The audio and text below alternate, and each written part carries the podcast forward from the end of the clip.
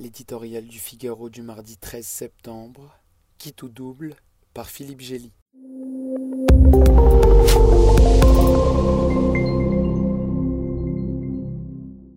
Parce qu'elle était injustifiée, qu'elle fut mal conçue et mal exécutée, la guerre de Poutine lui coûte inévitablement de plus en plus cher.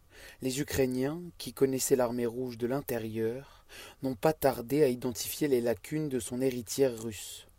Pour peu que l'on soit prêt à subir son pilonnage massif, on peut piéger cette lourde machinerie en milieu urbain, comme ce fut le cas au nord de Kiev, ou couper ses voies d'approvisionnement et percer ses lignes, comme on vient de le voir à l'est de Kharkiv.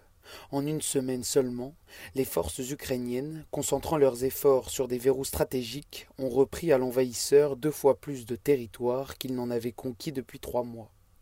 La piétaille envoyée par Moscou fuit en abandonnant ses stocks d'armes et de munitions. Signe de sa profonde désorganisation, l'armée russe laisse derrière elle des milliers de prisonniers, à tel point que l'Ukraine ne sait qu'en faire. Revers passager ou tournant de la guerre, la réaction du Kremlin sur le terrain le dira bientôt.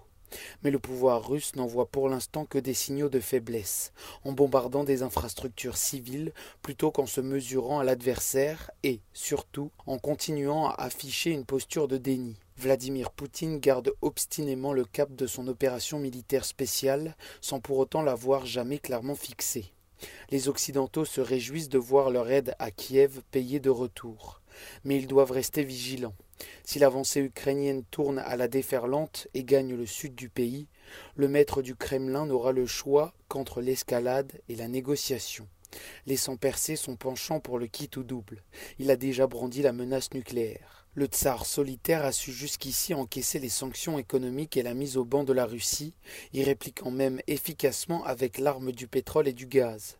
Mais il aurait probablement du mal à survivre à une défaite militaire. Déjà, le petit cercle des va-t-en-guerre moscovites s'agite nerveusement sur sa chaise dans les émissions de propagande, menu exclusif du téléspectateur russe.